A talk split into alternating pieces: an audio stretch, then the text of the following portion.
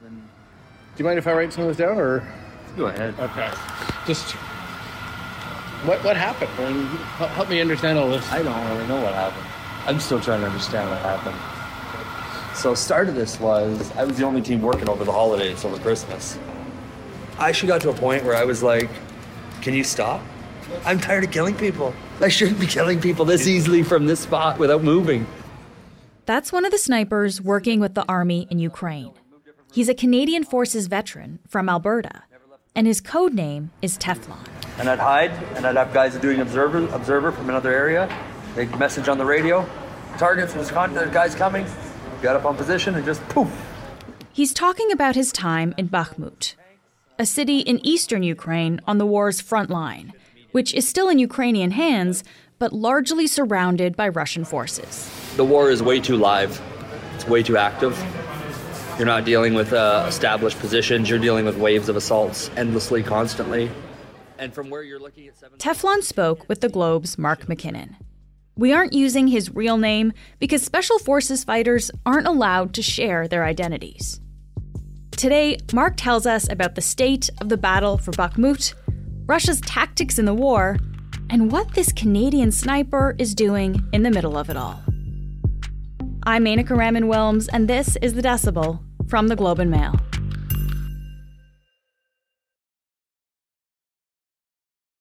Mark, thank you so much for joining me again. Thank you, Menaka. So you talked to this Canadian sniper who's who's codenamed Teflon.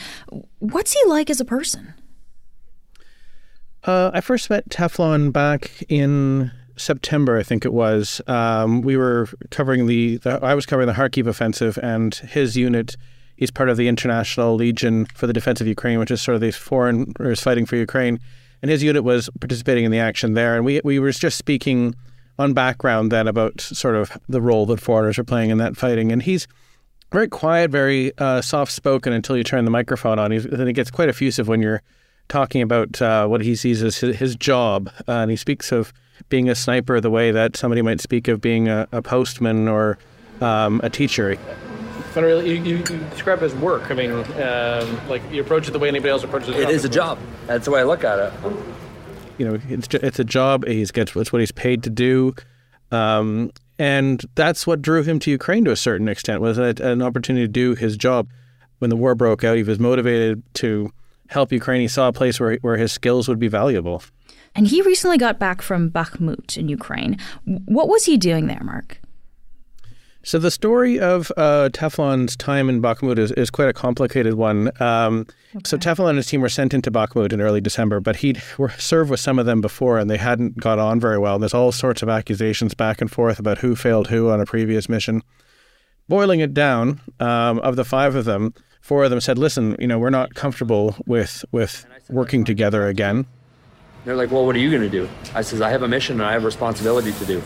So I loaded up the armored vehicle, solo, with my rifles, my gear.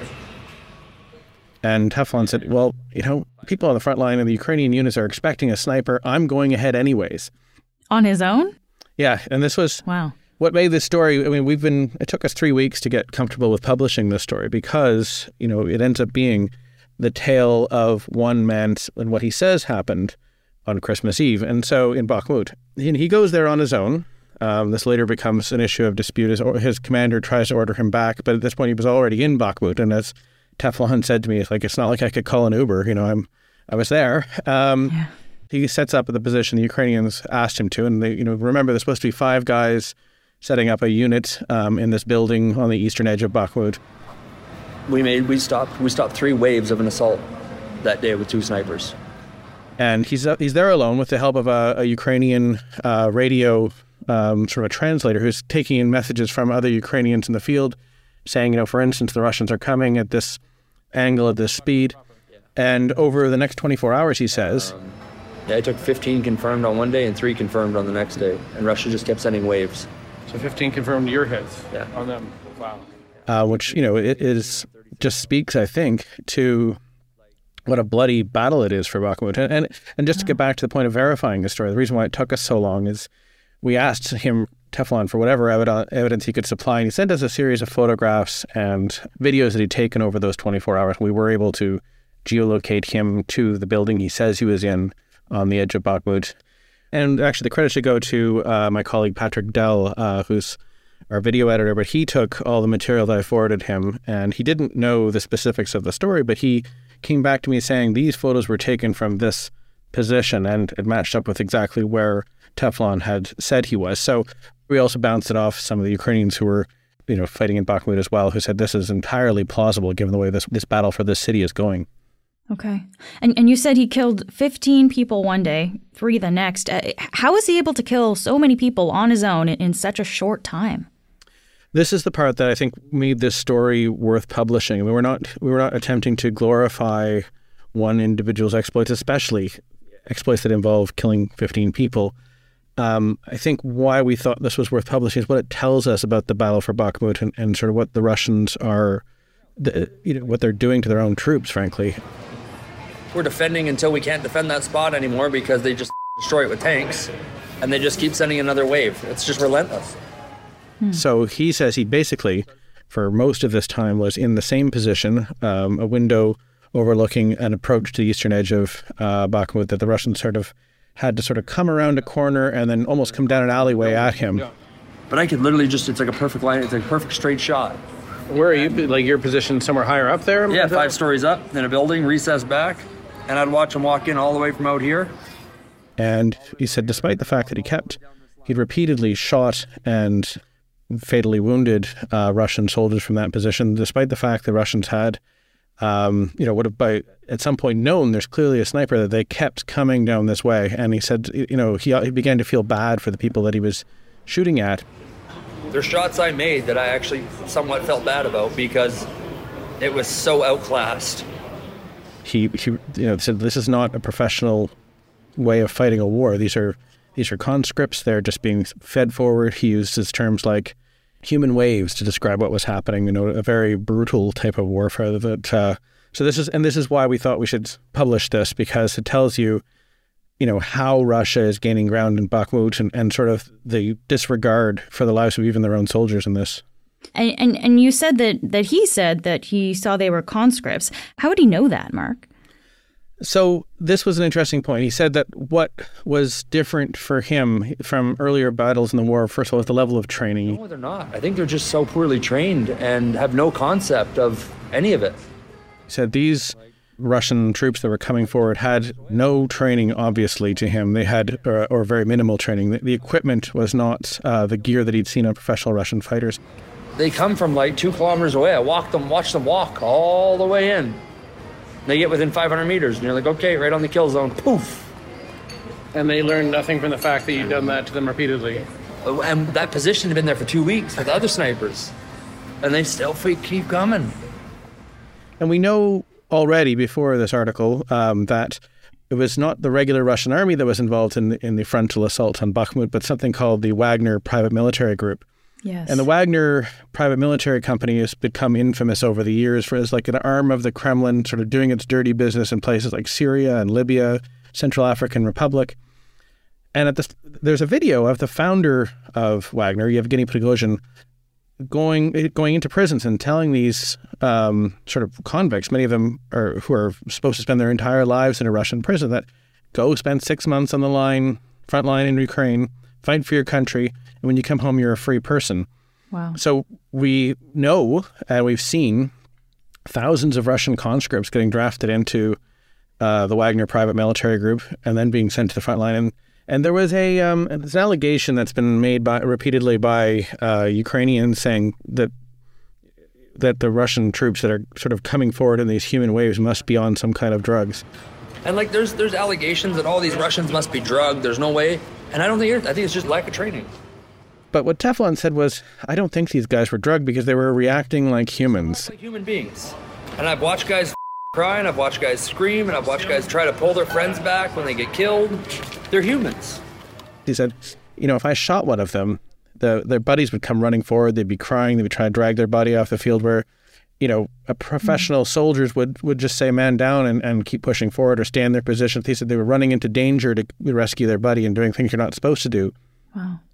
I mean, seeing the, the way he's describing it, so seeing people react like humans, chase after their buddy who's down, uh, he, he's killing 15 people who are not well trained, not the, the standard soldier that you usually think about on these battlegrounds. I mean, Mark, how does he think about, about killing so many people in this way? It's the most inhumane job in the world. Like, he calls it the most inhumane job in the world, what he has. And one that he happens to be good at was, again, his wording. He, but he, he, says that a couple of these shots are going to stick with him the rest of his life. And he talked about two of them in particular. One of them was a guy in a t shirt who he estimates was uh, about 1,800 meters back from the position that Teflon was in. He was carrying a box of munitions in a t shirt. And he thought, this guy doesn't think he's in any danger at all. And he says he shot, made what was the longest shot of his career um, to hit this guy in his t shirt. But no matter how far back you are there, if I can put eyes on you, I'm going to put bullets in you. And because that starts to stop their guys from working out in the freedom of the day. Because that's the role of a sniper is to ultimately push into the minds of the enemy and make them question everything. And the other one that he remembers was uh, was a shot he didn't take, which was watching sort of the buddies coming on to rescue or, or drag off the body of one of the people that he had shot. And that shot I made, I watched that guy's friend walk over and try to do CPR. And I chose not to fire a second shot. I let them take that body. He could have, he says, put a bullet into one of these guys who was pulling the, his dead comrade off the field, and he just decided not to. We'll be back in a moment.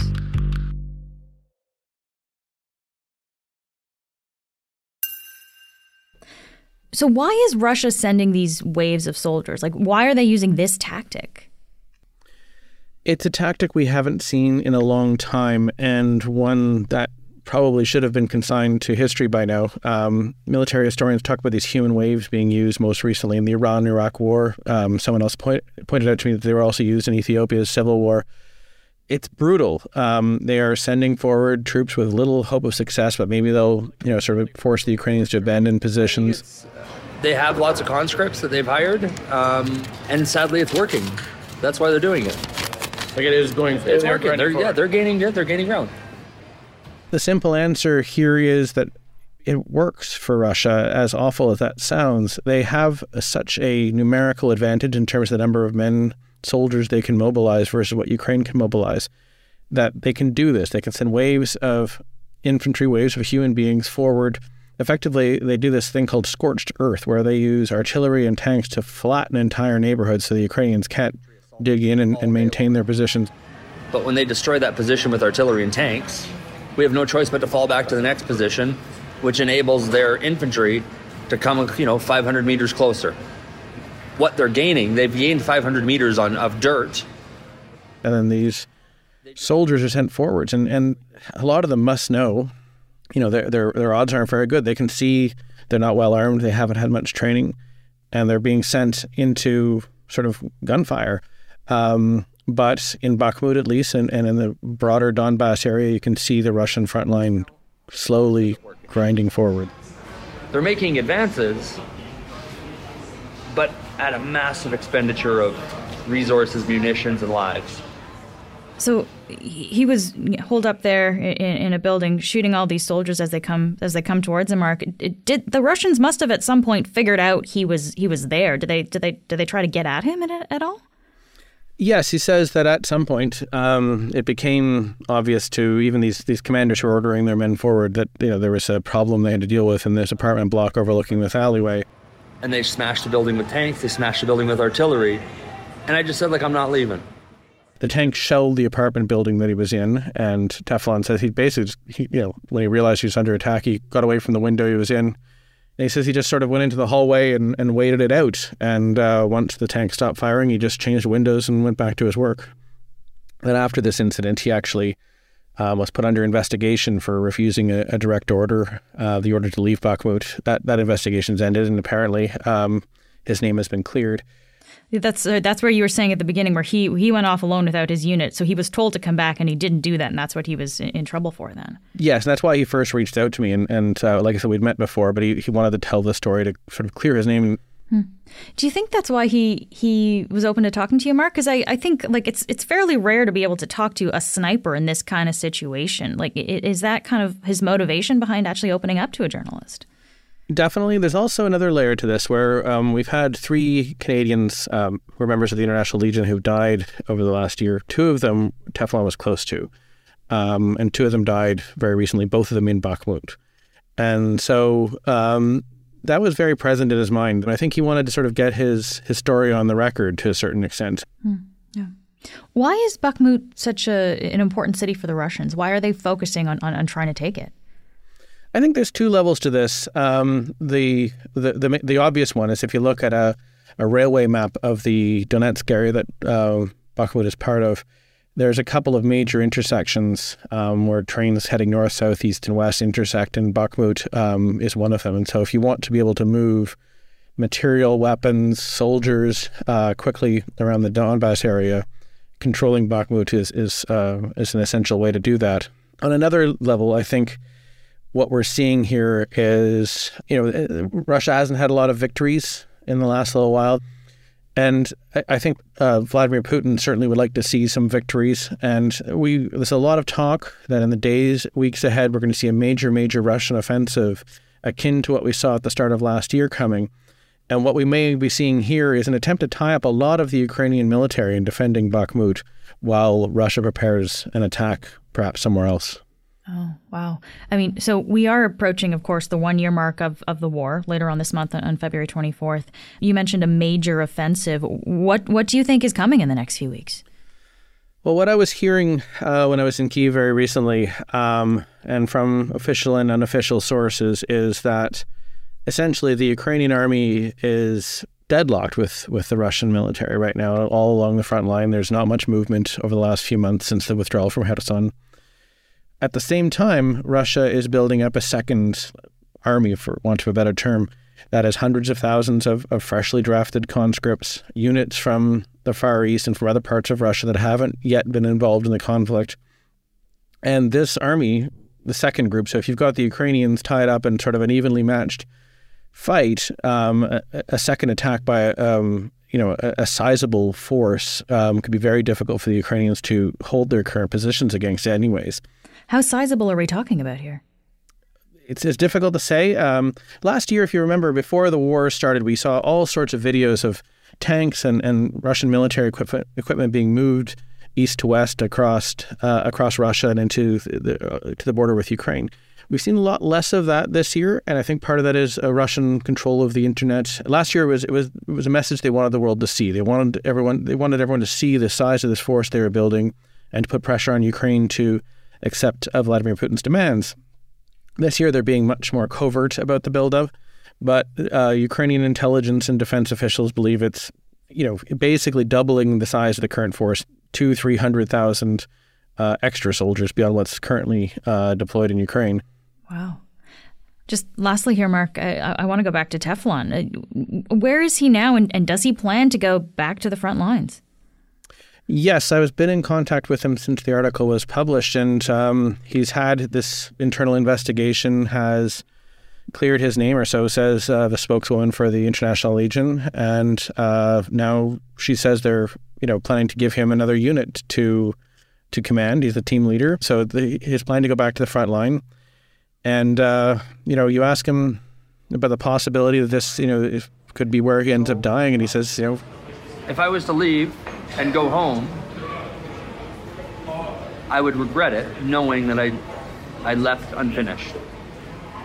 I don't want to treat this like a bad night of gambling or a good night of gambling and you don't know when to leave. Like, I don't want to push it too far. You know, given everything that had happened, it would have been very easy for him to say, you know what, if you guys are questioning my integrity or whatever, I'm going to go home. He seems to want to do the opposite.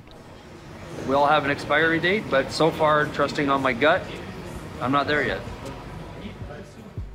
Mark, it's always good to talk to you. Thank you so much for taking the time today. Thank you, Menaka. That's it for today. I'm Menaka Raman Wilms. Our producers are Madeline White, Cheryl Sutherland, and Rachel Levy McLaughlin. David Crosby edits the show. Kasia Mihailovic is our senior producer, and Angela Pacenza is our executive editor. Thanks so much for listening, and I'll talk to you tomorrow.